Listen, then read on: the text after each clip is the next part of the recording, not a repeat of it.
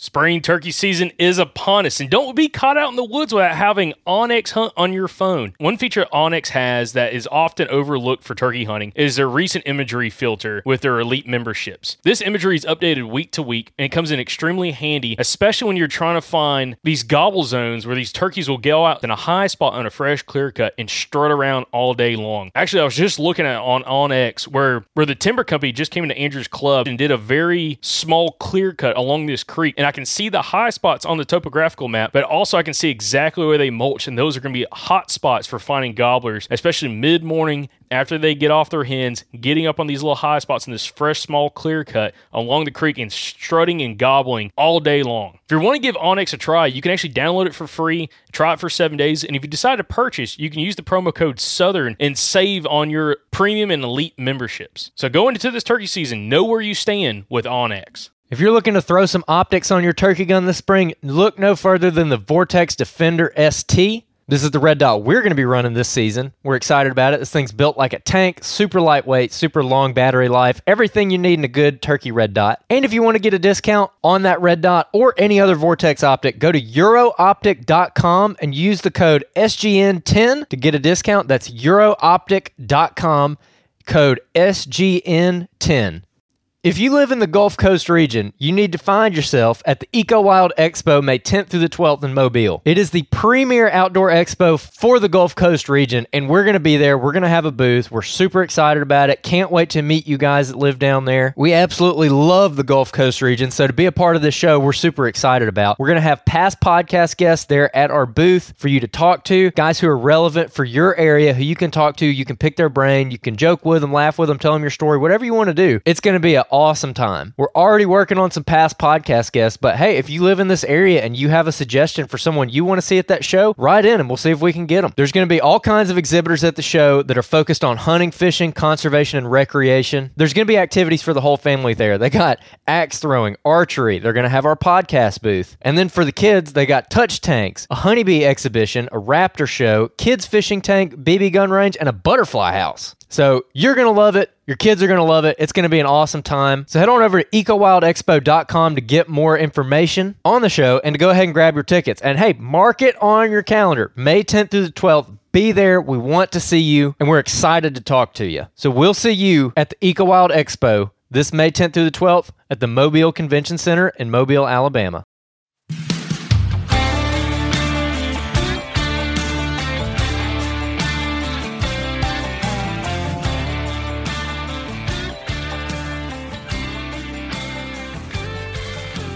Welcome back, everybody, to another episode of the Southern Outdoorsman Podcast. I don't know what we're going to call these yet, dude. What should we call them? Here we. You want to change? You always want to change the concept. Again, it used to be Friday breakdowns, outros. Now you want to put it out on Thursdays. It's like I don't know, man. I wanted to put it out on Wednesday, and you said Thursday. A Wednesday breakdown, Thursday breakdown, Friday breakdown. Color commentary. color commentary from the Southern Outdoorsman. Something, something like that. I don't know. Anyways, uh, hope everybody enjoyed the episode with Alan from this past Monday. I was really excited for this one to drop, dude. We had a, a freaking blast going up there and interviewing him and talking to him and seeing his house. And, uh, like, let me just say that his trophy room, if you haven't seen the pictures, go to our social media, find the post for this episode that's live right now, and look at the pictures of, of his deer. This guy, if he lived in Kansas, if he lived in Iowa, Wisconsin, it doesn't matter. He would have a very impressive trophy room. But all these all these are Alabama deer. And I mean these are cream of the crop, just top level bucks for Alabama. And he is he's been very consistent on them. Freaking drop time bucks galore, dude. I'm talking about that house is slammed full how, of drop time bucks. How many, how many drop time bucks did he have? Did you At, count? at least three. There was at least three, but there might have been more. But three, dude, like I don't know, like anybody else has killed a drop time buck personally. I don't think, unless I'm forgetting. I mean, I don't. I can't think of anybody that I personally know who's killed a drop time buck, and he's got three from Alabama. Very, very, very impressive dude. Uh, but what'd you think of it? dude he, he's a he's a wealth of knowledge he was a fun guy to talk to there's this there's so much there um, about how he hunts his properties and now he's venturing out in public land too having success on public land with a bow but you know he's a big time bow hunter he's killed a few good deer with a rifle as well but man it's just it is crazy how he's got his properties so dialed in and, how and when to hunt them. And I think Yeah. there's a lot of big takeaways, especially for um, whether you're hunting public land or private land, how to learn a spot. And we talked about this in last week's uh, Friday breakdown outro, whatever we're calling it, Thursday breakdown, uh, discussing like annual patterns and how much of it, like how important annual patterns are for him and how he hunts these spots. Because he mentioned earlier in the episode, he's like, dude, I don't scout anymore because he's got these annual patterns down down so tight that he knows when and how and at what time of the season he needs to go in and execute. And he talks about like some of the spots he hunts. He's like, I may hunt it once or twice a season, but I'm going to kill a buck when I do it because I've got the timing down Yeah. of exactly which days I need to be in the woods in those specific spots and when those bucks are really, you know, cruising for those does. Yeah, definitely. And he some of the comparisons he made between his private land spots and, and public land, and I, I think he said something along the lines of like these certain areas or these spots on your your private land, you you create them. On public land, you scout for them and you mm-hmm. find them. And and so you're kind of looking for the same thing no matter where you're at. It's just you got to be more you you hunt private land a lot different than public.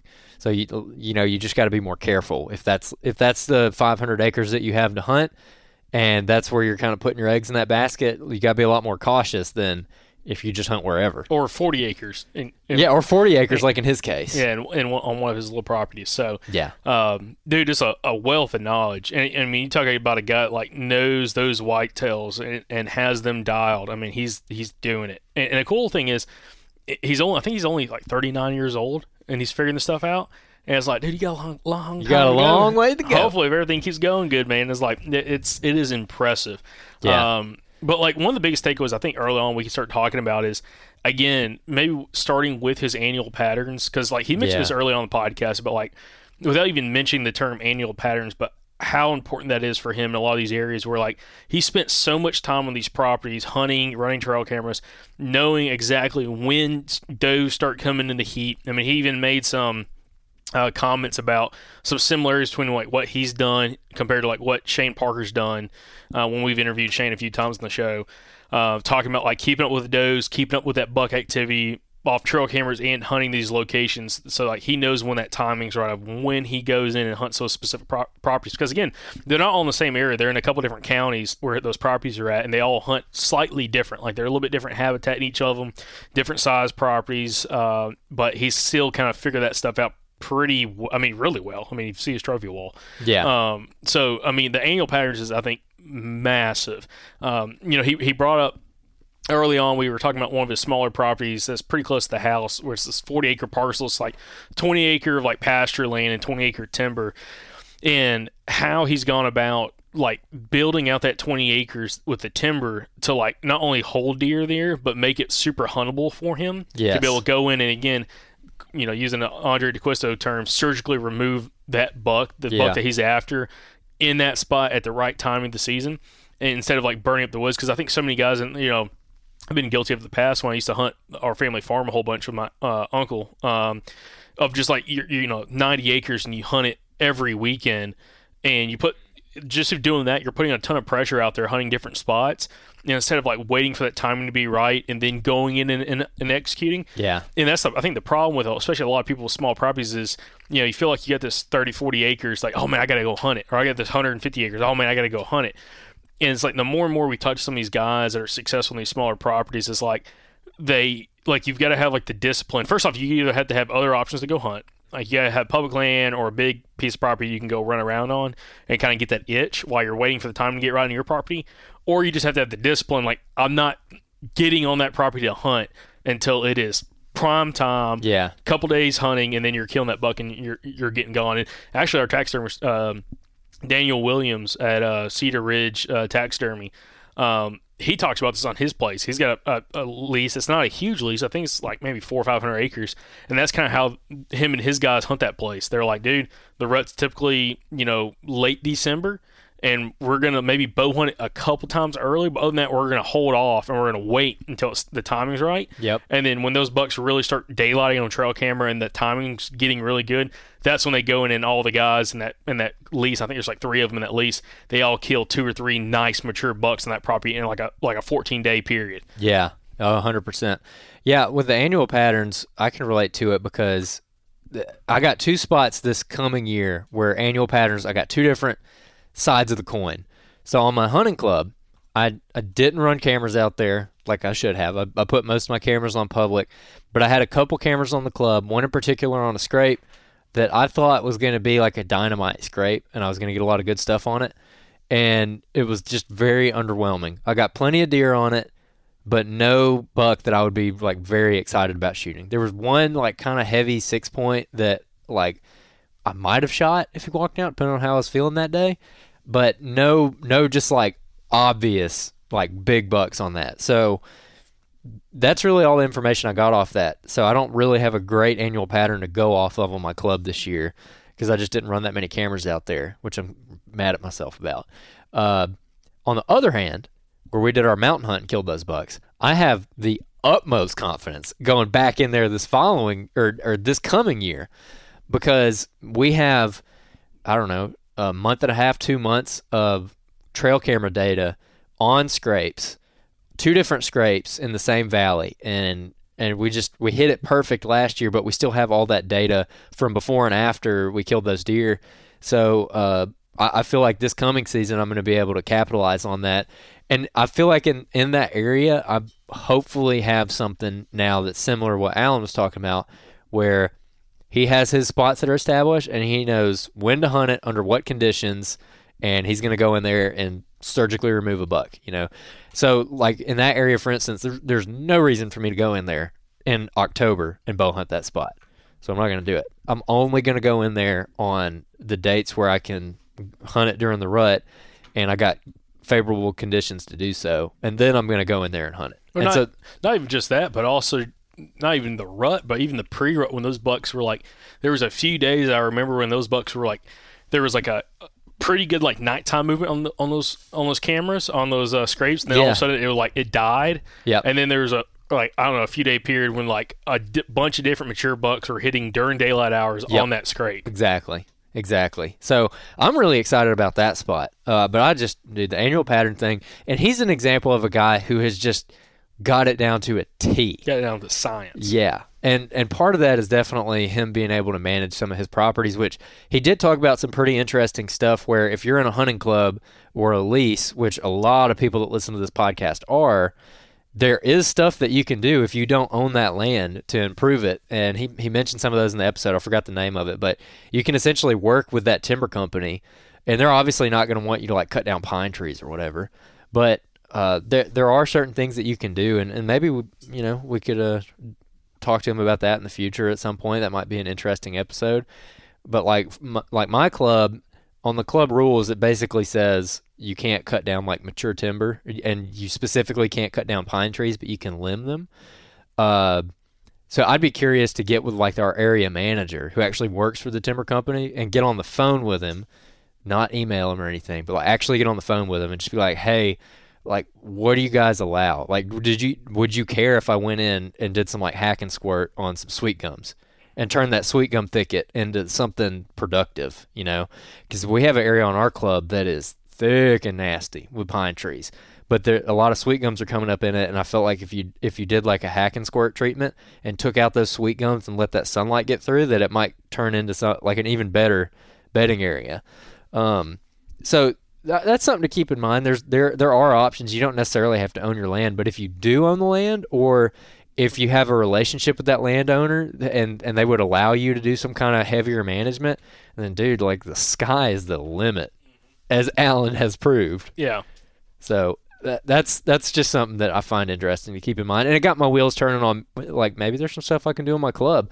Kind of going back to the Richard Manry episode we did, where Richard talks about going into a pine thicket and cutting like a basically clearing out a row between the pine trees. You know, like you got the rows of pines and clearing out in between two of those rows, limbing those pine trees and planting a little food plot in that pine thicket and having dynamite access. This is pretty much exactly the same thing that Alan was talking about.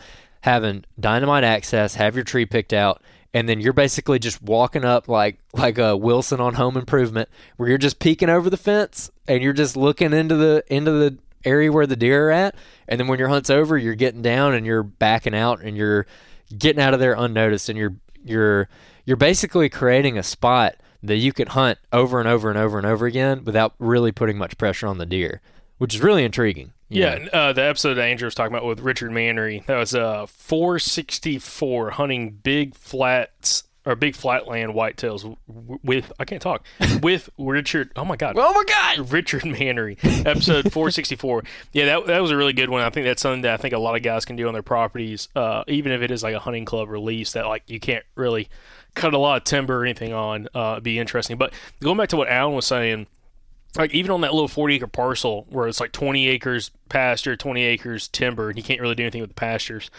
Um, talking about like how he went in there and like one of the first things he did when he started taking it more seriously is is actually make some thicker bedding areas there, like kind of coming through. Yeah. And, and uh, you know, cutting some timber down, making it thicker where the does want to be there, but also making it almost like a sanctuary for those bucks because he's like everyone around him hunts all the time. Like he's got a lot of like all, all the land around him gets hunted pretty heavily, and for him to not go in there and pressure that property early on, like when gun season opens, and waiting for it to get better, has allowed him like those bucks kind of get sucked up in there, even though it's a small property. Those mature bucks kind of get sucked up in there, and also they're able to you know find those does that are still doing you know their their daily patterns. Like they're not getting bl- busted by uh, by hunters on that property. Like they're still moving pretty naturally. And he talks about on that property having a food plot strategically placed in and around that bedding cover that allows him to be able to slip in there pretty easily going through some wide open timber that Yep. the deer aren't typically going to be using. And having the wind set up with that wind's kind of blowing back through that wide open timber because with his um, uh, kind of use of the property you know he's seen like those bucks really and the does really aren't going through that wide open timber which makes me wonder what kind of timber that is. I'm, I'm guessing it's probably not oaks um, as in like i wonder like if it's like you know big hickory trees or, or ash i don't know something else Hackberries. something but um but using that kind of negative terrain that that open habitat um as a way to be able to get into a stand cleanly on that little food plot but that food plot surrounded you know 180 plus degrees by thick bedding covering those bucks are kind of going back and forth through there you know checking yeah. for those Yeah. um, which again, I was like, that's pretty sweet. And also, he kind of brought on another property, the one down in Sumter County, um, where like the down there is a lot different because it's it's even like where he's at, and that 40 acres is like gently rolling hills, but on that other property, it's completely flat. And there, he's talking about like hunting thickets that are almost like, uh, and I, I, I don't know if he really went into. I can't remember if he made the thickets or if this there's naturally there, but they're kind of like hourglass shaped, where you have like one big thicket, you know, maybe it's like seven, eight acres here, and another thicket's a couple acres here, and they kind of like neck down towards each other, and there's like a 50 yard gap where it's still kind of thick, but it's not crazy thick, and those bucks run that gap going back and forth Oh yeah. and even in flatland, he's got that linear uh, cover and that linear tr- path of travel where he can sit up there and catch those bucks coming across, you know, from one thicket to another thicket. And I'm like, dude, that would be pretty slick. And like we found places like that in public land that you know have something similar where you have then you have a lot of guys talking about that. Like you have one thicket here, a clear cut here, a skinny little SMZ that splits another clear cut, and them either going across the top of the SMZ at the head of it, or finding a, a, a path of travel they can go through the SMZ from one clear cut to another clear cut. And it seems like you know that's what he's done on that other property and done really really well hunting that linear uh, cover and going from one thicket to another thicket, kind of in that hourglass shape, and he's kind of getting like right in the middle uh, where they kind of pinch down and, and setting up. So I'm like, that's that's pretty slick, and that's something again. If you had some private land, you could definitely do that pretty, I think, pretty easily. Um, kind of creating that habitat and, and kind of that thicket where you're like, you know, you're kind of creating that spot that like works best out for you. Like the deer are going to use it, but allows you to be able to get in there cleanly, but also be able to hunt that movement throughout the day. And like you said, I think in that spot, uh, a lot of the bucks he's killed and seen in that spot are kind of later in the morning, like you get a flurry of activity early on and then you know a lot of those bucks are cruising you know 9 10 11 o'clock in the morning uh, and that's when he's typically killing those deer on that property Yeah, definitely. Yeah, he was a dude. He was just a fun guy to talk to. Um, we were joking after we we uh, interviewed him too that his son has already killed a couple nice bucks, and I'm like, dude, you- nice he's killed some hammers yeah, some really big deer. I'm like, dude, your son's gonna grow up and be a killer. Like, as, long, as long as he stays passionate about it absolutely yeah, I for mean, he, real. like he, even he said like you know his son's killed bigger deer than most grown men has ever even seen let alone had the opportunity to kill like that deer he, Yeah. he killed they've got property in in, uh, in tennessee that uh, his son killed an absolute slob on last year. And that's actually a pretty cool uh, story. I think we talked about it a little bit in the episode, but we didn't really dive into it. Like that property uh, had a ton of oaks. uh, and a really pretty property. And they went in and heavily cut that property uh, to turn it more back to like a um, kind of a upland hardwood savanna where you have a lot more grassland and stuff up there in, in that kind of cover. And he said that it just tremendously helped the property. Like it was already really good, but like when he cut it like that and opened it up, how much more deer and turkey used that property versus when it was just all closed, you know, closed canopy timber. Um, Yeah. and also just makes it even more potentially huntable. So Yeah, definitely. So, one of the more interesting stories that we talked about on this podcast was where he has this crazy looking buck that he ended up shooting. And you'll see pictures of it in the social media posts. But the week before he killed that buck, he was hunting and he saw the deer. He had eyes on the deer, and it was 80 ish yards out in front of him. And it was paralleling him where it was about to get into his wind. And so he climbed with the deer in sight, climbed down out of his tree and ran off basically to to avoid letting that deer wind him. That's interesting.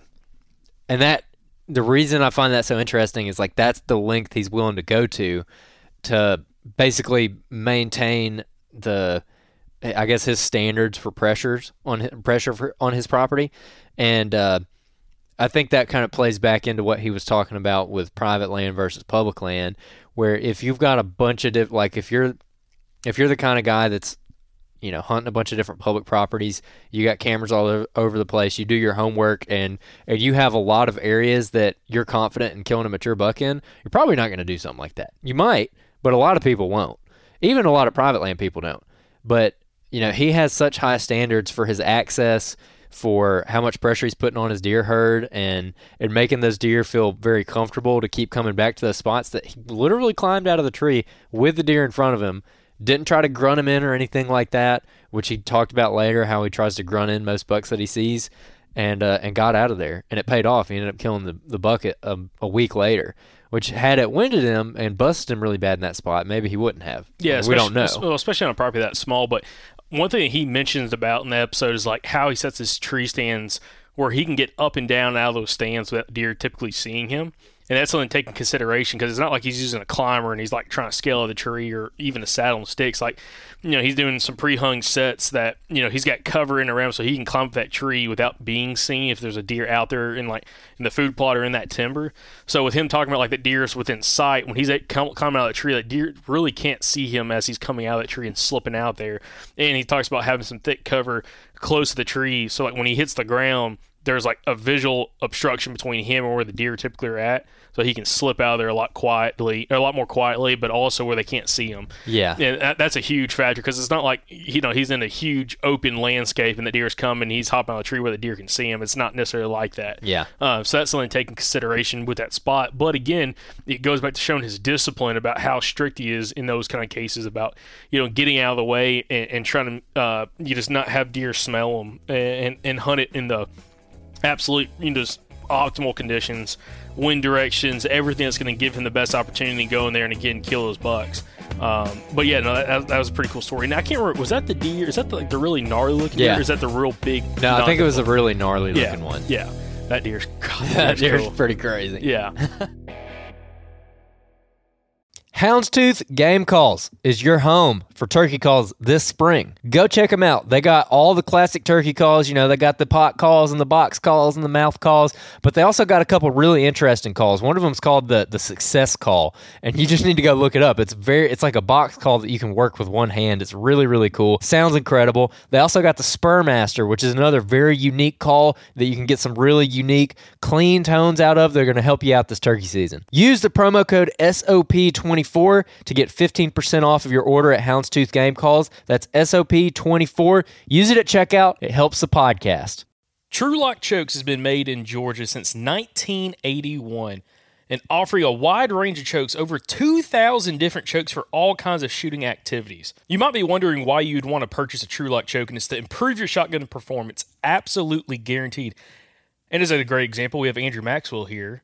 And uh, Andrew, you've had some pretty good luck again, kind of switching out chokes and trying out the Precision Hunter choke from TruLock. So, Andrew, what's been your experience so far? Yeah, I've always, I've used the same choke for several years now. I never really thought much of it, and I got the TruLock choke in. I patterned my gun with the first choke at uh, 30 and 50, and then I switched to the TruLock and changed from 30 to 50. And the 50 yard pattern on my gun with the TruLock choke is unbelievable. Like everybody's jaws were dropping. Like when we were out there with Mike and Sam, we were all super impressed. I mean, it's throwing a better pattern at 50 now than it was throwing at 40 before my old choke. And Andrew, you're shooting the Precision Hunter choke from TruLock. It's a great option. Same chokes I have in my shotgun. So, guys, if you want to give TruLock a shot this spring, you can head over to TruLockChokes.com. That's T R U L O C K chokes.com. You can also use the promo code Southern at checkout at TruLockChokes.com and save 10% on your order. Again, give TruLock a shot this spring, especially if you're not happy with the performance of your shotgun, and shoot with a more deadly pattern with TruLock it is fascinating when you find guys like that that are that disciplined, uh, but also put that much effort into stand setups and, and, stand sites to give you that kind of opportunity to be able to get in and out cleanly without being seen. Yeah, and so what do you think about this too? Because like I, I was trying, I asked him the same thing like two or three times, trying to kind of get it out of him. But I'm like, how do you establish? Like that level of confidence in a spot because like obviously he's got the spots where he knows the tree, the week, and the weather condition that he's going to go hunt it and probably see or kill one of his target bucks. Um, and he was like, "Well, I don't even really scout anymore." I'm like, like yeah, like I, I understand like you don't scout anymore, but like how do you get to that point is what I was wondering. So what did you think about that conversation? Uh, I think it was interesting because I think we were able to kind of get that out of him of like you know, when you spent 10, 15, 20 years in a spot, you really understand how stuff works versus if it's your first year going in there. And again, another prime example, which we bring up all the time, is Michael Perry. Yes. He does a lot of the same stuff. Like he's got spots pinned out, picked out with the right conditions. He's going in the spots. And even maybe if the conditions aren't optimal, but he knows the timing's right, yeah. he'll still go in there and, and burn that spot for the opportunity to potentially kill a buck that's yep. using it. Um, again, but again, you know, uh, uh, Perry's you know hunting huge pieces of public land. He's got a ton of spots to do that at. Versus you know in this case specifically with Alan, you know he's on a pretty small parcel of, of land. I mean, 40 acres and really 20 of it is what's going to hold the deer, uh, and really probably less than 20 acres because a lot of it's you know you said some of it's open timber. Yep. Uh, you've got less room for error in, in that case. So um, you know talking about you know how you get to the point of not having to scout, I think it just, I mean, you're talking about that's something you don't learn in a year or two. And he mentioned that, like, you don't pick up on this in a year or two. Like, you've got to fail and, and figure out based off what you're seeing on a trail camera, but also what you're visually seeing of how to go about fine tuning a spot to it's literally it's about as perfect as it ever is going to get, unless other than maybe doing a little bit more habitat management in there um, to keep it really nice. Uh, and like he mentioned on that, I think that property, he think he said he burns like every three to four years in there, where it like stays thick, but he'll burn it to kind of keep that mm-hmm. hardwood understory from like growing up real bad. And uh, I think that's a, a huge point that I think you know a lot of people don't realize. It's like you know, if unless you're using fire, and again, if you're on a lease property, it's timber managed property, they're probably not going to let you run a fire through it typically. Yeah. yeah. But if it's your own farm or uh, lease land through a private individual, they may be a little more, uh, especially if it's maybe a lease through an individual, that landowner may be a little more willing for you to do some habitat management work, especially if you either brought in a forester to help you do some of that stuff, yeah, uh, or of course got your permit and show that you know you're serious about. It. You're not just going to go out there and torch the whole woods on fire.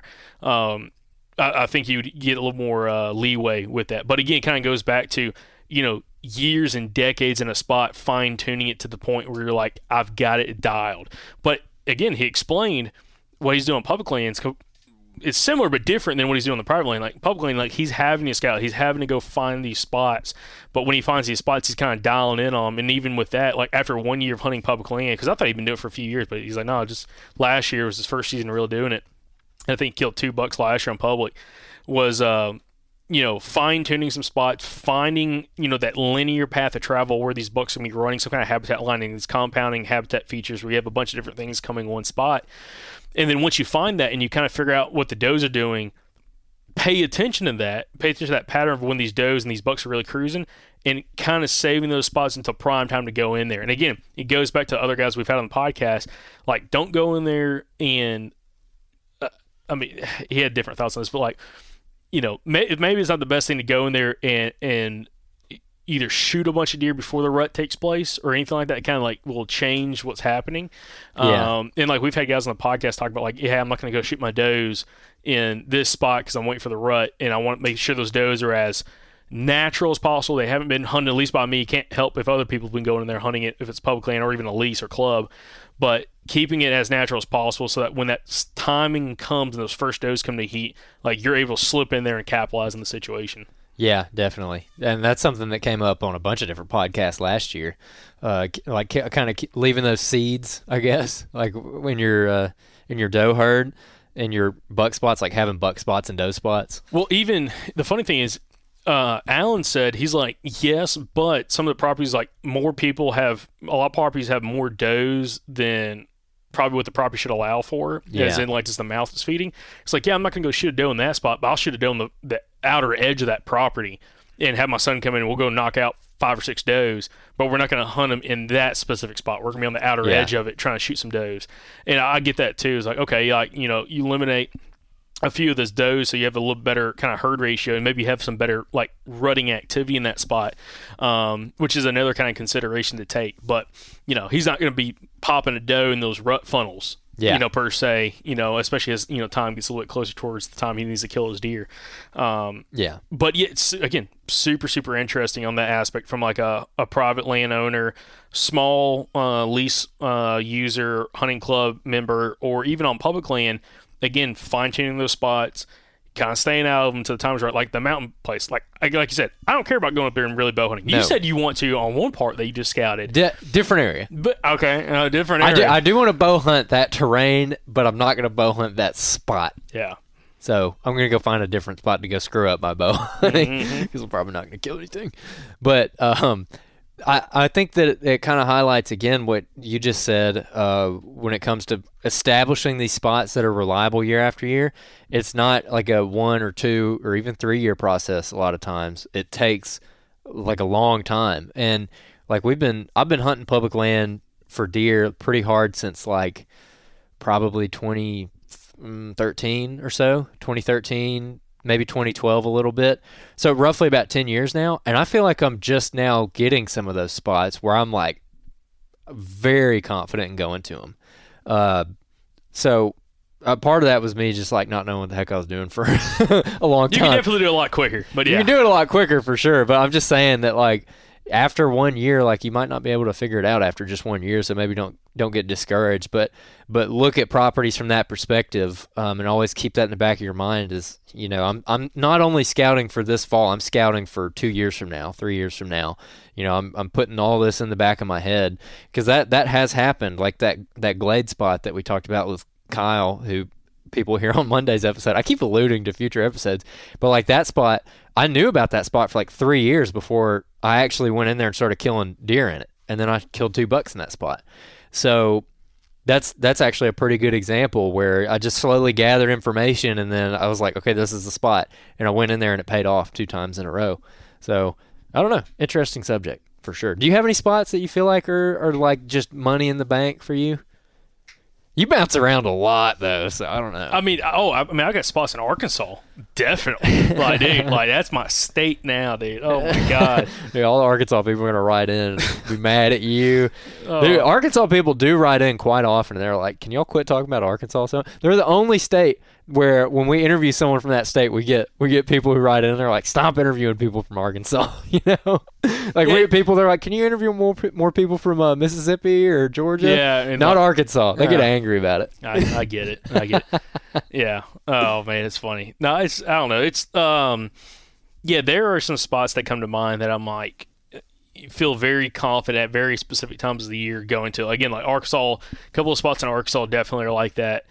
Um, I mean that mountain public that we hunted last year definitely would be like this. What we're talking about. Um, I mean, there's some other stuff like closer to us that you know during very specific times of year, I think you could do pretty well, especially like pre-rut. Um, and then when it comes to rut, it's just like balls out craziness. I mean, it's kind of goes back to some of the guys that we've talked to before, uh, like Nick Harris and Scott Seals. It, it really comes down like some of those times of year when you have a crazy amount of does, like really high doe numbers. It's just like where can you sit? And we're talking rifle hunting here, but like where can you sit where you see the most area possible to be able to see those does come across, you know, some of these openings, and then also, you know, catch these bucks cruising too. And you know, it sometimes it's it's exciting. Other times it's like you wait all morning, all of a sudden that freaking buck pops out at eleven thirty, and you're like, "Oh crap, here he is! Uh, here's, here's my chance! Here's my chance!" Yep, for sure. Um, which I mean, definitely, it, it uh, that can be extremely tough. But um, yeah, dude, I, th- I think definitely like if someone like a listener, if you like listening to this, if you have like that mindset of like each year, like you're building upon for the next year, and we harp on that a bunch of the podcasts because like we've done terrible at it uh, for a lot of our time that we've been hunting specifically public land of like not focusing on the big picture and not worrying about like necessarily killing a buck right in and then and now but like finding areas that you can hunt years like year after year and compound your success by learning more and more about the property learning more about the deer there their patterns how they use the habitat, how they use the terrain, how you can use the habitat and terrain in order to set up on them and get opportunities. Um, and I think if you really go in with the mindset like, how can you focus on learning stuff this year that's going to apply, maybe maybe it will help you this year, but really apply for next year.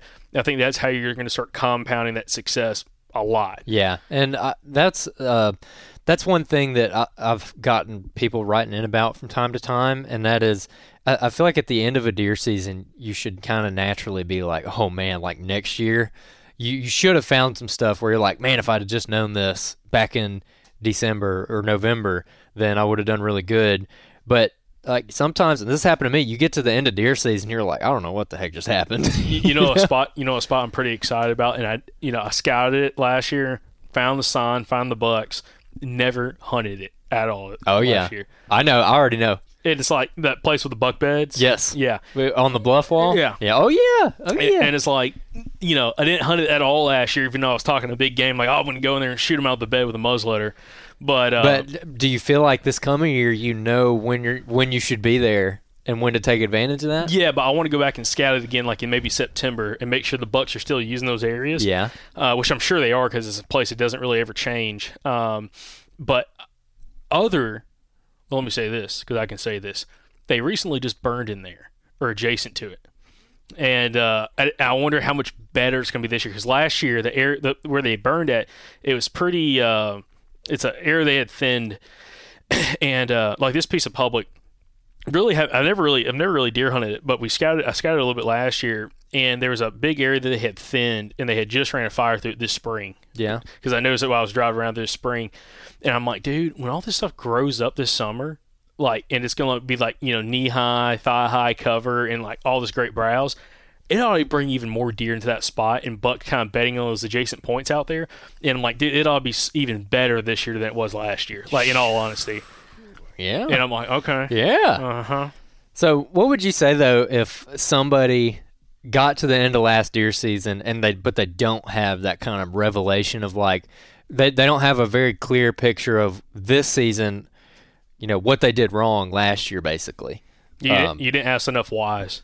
Yeah. Like what you didn't ask enough whys of like why am I not seeing deer? Why am I not seeing sign? Or why am I seeing deer and seeing sign? Yeah. Like that is like the biggest thing. Like you've got to ask why. Like wh- like why is stuff happening for a good reason or a bad reason? Yeah. Why is stuff not happening? Yeah, and it's like if if you keep hunting the same spot, and I know guys like this. We all know guys like this. Everybody on this podcast knows guys like this. Whether it's you or your buddy, he they always hunt the same spots. Maybe they had success in there a couple years ago. They hunt the same spots and they're not seeing the sign, and they just keep going back. It's like again, I say this analogy all the time. It's like a bad ex. You keep going back to them. You know how it ended the time or two before, but you keep going back. Yep. Okay, and getting get your heart broken every single time. Okay, Yeah. it's not going to work. This is not Yeah. going to work. Uh huh.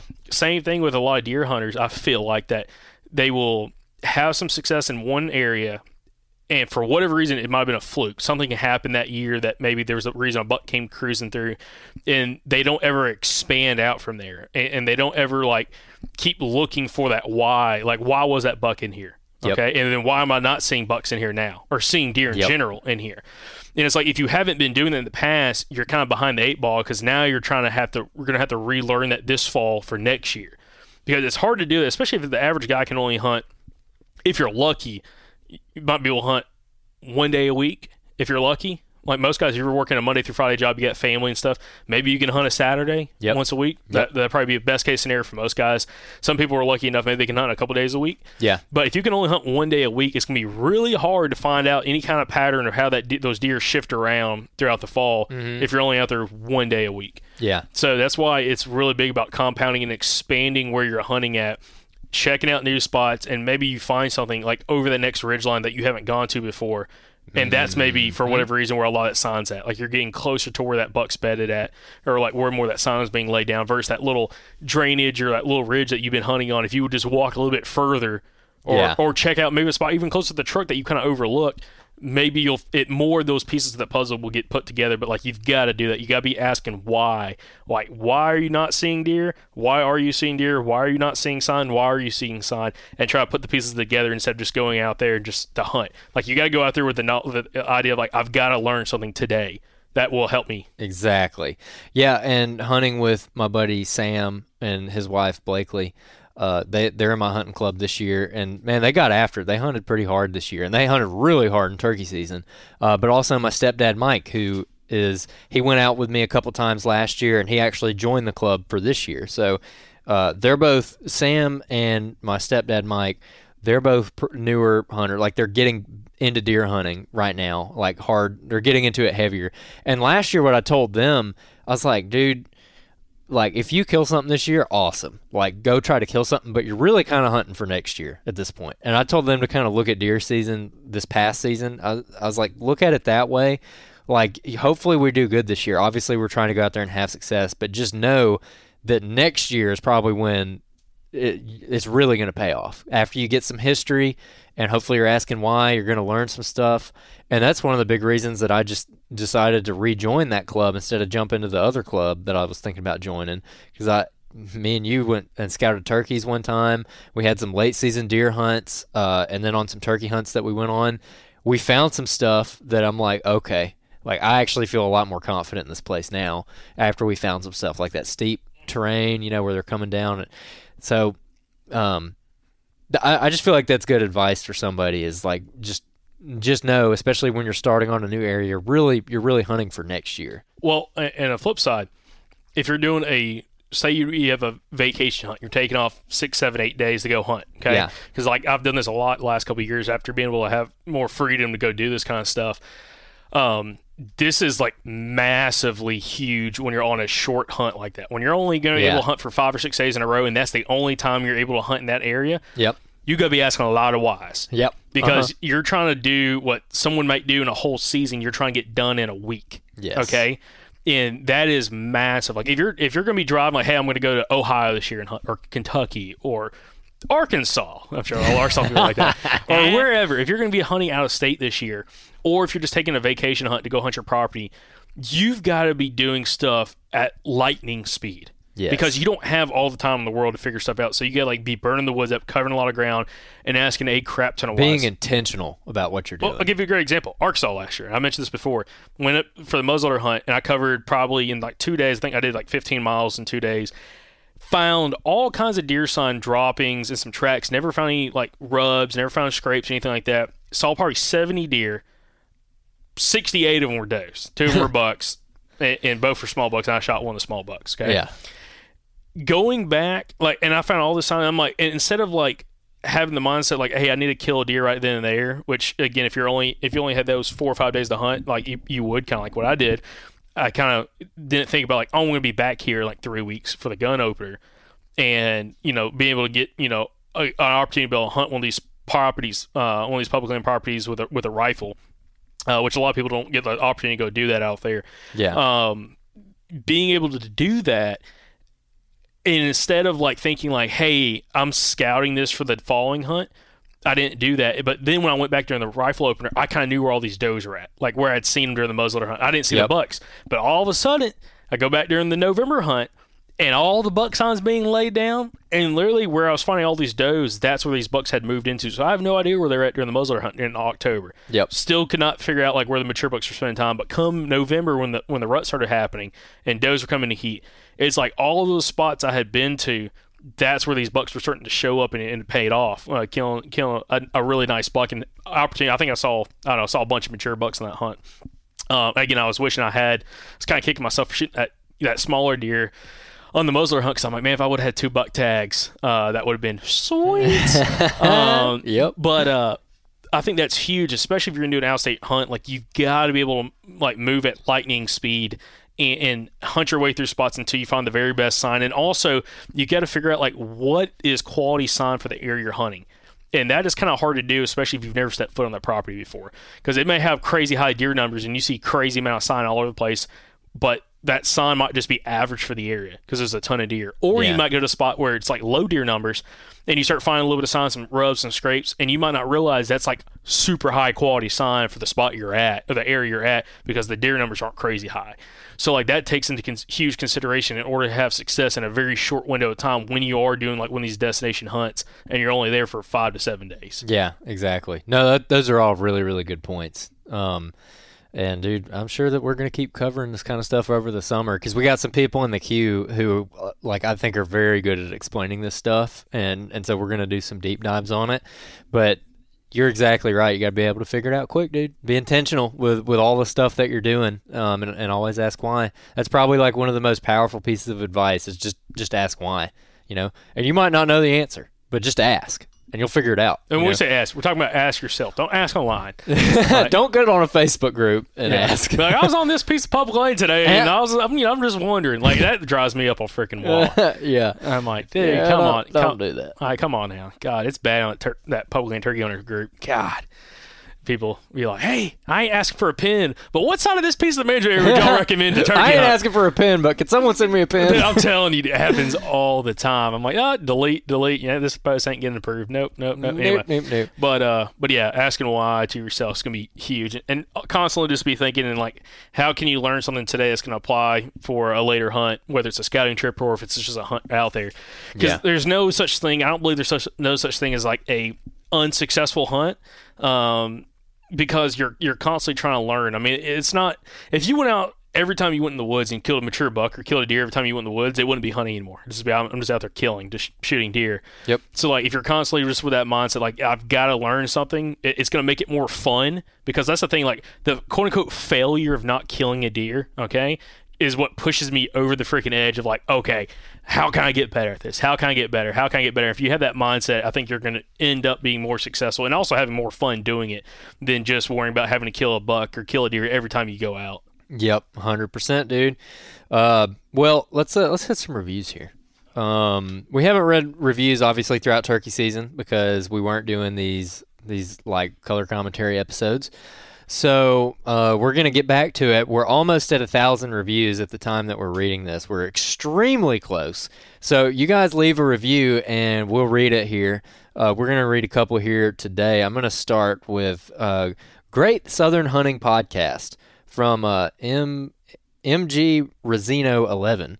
Uh, thank you for providing topics that are relevant for the Southern hunter. Left us five stars, so we appreciate that, man. We work hard to put it out there. Yep. got another one five stars from Quakes18. Consistent quality content. I've never listened to an episode where I didn't leave with some knowledge to go and apply in the field. You guys clearly work hard to make quality content and it shows. Keep up the good work. I appreciate that, dude. Uh, all right, good stuff right here. Five stars. This is from Cito member. Um, been listening to the show for three years since I started hunting public land and feel like the show shortened the learning curve for me in a ton of ways. Started hunting public land in Ohio while up at school and moved back down to the south, back down to South Florida and felt like starting from scratch. But guests like Doug White, Mr. Solomon, and other South Georgia and South Carolina hunters gave me juice to keep getting out there, and I ended up knocking my first archery buck down in Georgia and my first Florida buck down during Black Powder this year. Appreciate what you fellas do, and cool to see the show continue to keep growing. That's awesome, dude. Congrats on the success. You should definitely write in a listener success story on our website. We have a whole page on there of listener success stories uh, that we post on every single week where you guys write in with your stuff, and then we will take that and we'll basically make an article out of it and post it on the website so other people can go read it. And, dude, there's just all kinds of stuff on there. There are some listeners that have killed some freaking hammers. I mean, some good And ones. see, that's how you quickly become go from a listener to a guest on the podcast. Hundred percent, because there's a couple of guys that I'm talking to right now. I'm like, all right, let's come on, let's let's let's get on. There's a guy in Kansas who killed two just slammers in Kansas back to back years, but he's also killed good deer back on his home places in I think Mississippi and Louisiana. So uh, we might have to talk to him. Mm. By the way, we are 11 reviews away from a thousand reviews on Apple Podcasts. So, guys, we're trying to quickly hit a thousand reviews before summer gets here. So, if you don't mind, take two seconds out of your listen. Don't cost you a dime. Hit pause, scroll down to the bottom of the Southern Outdoorsman feed on Apple Podcasts, leave us a five star review. If you want to be super generous, leave us a written review. You don't have to, but you can leave us a written review and we'll read those on the podcast as well. Uh, but yeah, quickly trying to get to a thousand reviews on Apple Podcasts. So if y'all could help us out, again, we're just 11 away. So just, just you know, I mean, right there don't- don't think like, oh, someone else to do it. Just go do At, it on the cusp. on the cusp. dude.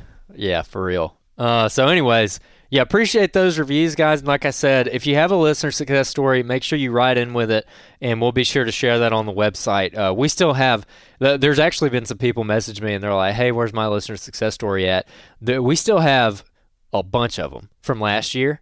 Uh, so we're working through posting all those. But you, if you sent one in, it will get published as long as like you gave us like something. You know, like if you if you only typed like five words and you're like, "Here's a buck I shot," well, there's not much we can do with that. Yeah. You gotta you gotta tell us what happened. Yeah, tell us what happened, what eh, what episodes were impactful for you, what guests were impactful for you. Let us know. But also, not to sidetrack us, guys, make sure, listen, if you're a listener of our podcast and you live in the South, make sure you come out, guys, and join us at the 2023 Southern Show for the Mobile Hunters Expo in Chattanooga, Tennessee. It's June 23rd and 24th at Chattanooga. You're going to want to be there. We've got a couple different guests from the podcast. There are going to be guest speakers like Jonathan Moreland, uh, Michael Perry, Hunter Hogan, and others are going to be doing seminars at the show. It's going to be an awesome time for you guys to be able to come out, hang out with us for the whole weekend, and also be able to try out a bunch of different gear from uh, the 50 plus vendors that are going to be at the expo uh, that are all designed around mobile hunting. So there's not going to be anything there that's not mobile hunting related. It's going to be awesome, guys. You'll be able to try stuff before you buy and also kind of figure out what works best for you, whether it's a tree stand, a saddle, or whatever. Um, it's going to be some awesome opportunities. So make sure y'all come out and join that. You can buy tickets online right now at the mo- at the mobilehuntersexpo.com. And if you use, there's a show discount code that they're offering for the Southern show, and it's just the the code Southern. So super easy. You go online, you buy your tickets. I think it's like 18 bucks or something.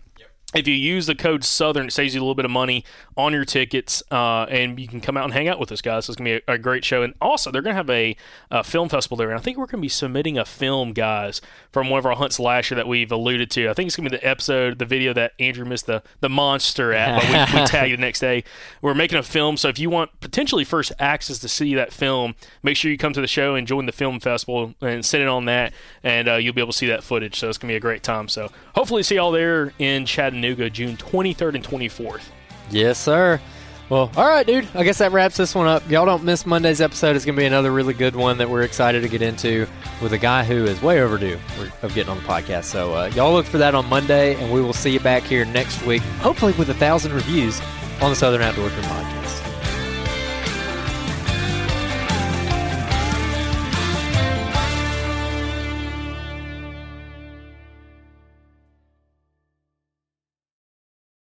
All right, guys, we're starting to get kind of close to summer here. And you know what my favorite part about summer is? The Mobile Hunters Expo. Y'all heard us talk about it a lot last year, and we actually got to meet a lot of you guys at that expo. Well, we're excited to announce we're going to be there again. This time it's going to be in Dalton, Georgia, June 28th through June 30th. We are going to be there all three days. We're going to have a bunch of past podcast guests there. We're going to have a booth where you can come by and grab some merchandise. And I'm sure we're going to be recording all kinds of podcasts there. If you're unfamiliar, the Mobile Hunters Expo is the place you need to be if you are the kind of hunter that listens to this podcast. This show was literally made for you. It is an excellent group of people that are going to be there. A lot of whitetail killers from around the southeast are going to be there. You're going to get to talk to them, shake their hand, learn from them in person, make some connections. And guys, we get a lot of questions about Hey, which saddle should I get? Which tree stand should I get? What about this piece of gear? What about that piece of gear? How do I meet other hunters who want to hunt the same way that I do? You know, finding a good hunting buddy. The Mobile Hunters Expo is a place for all of that. So you guys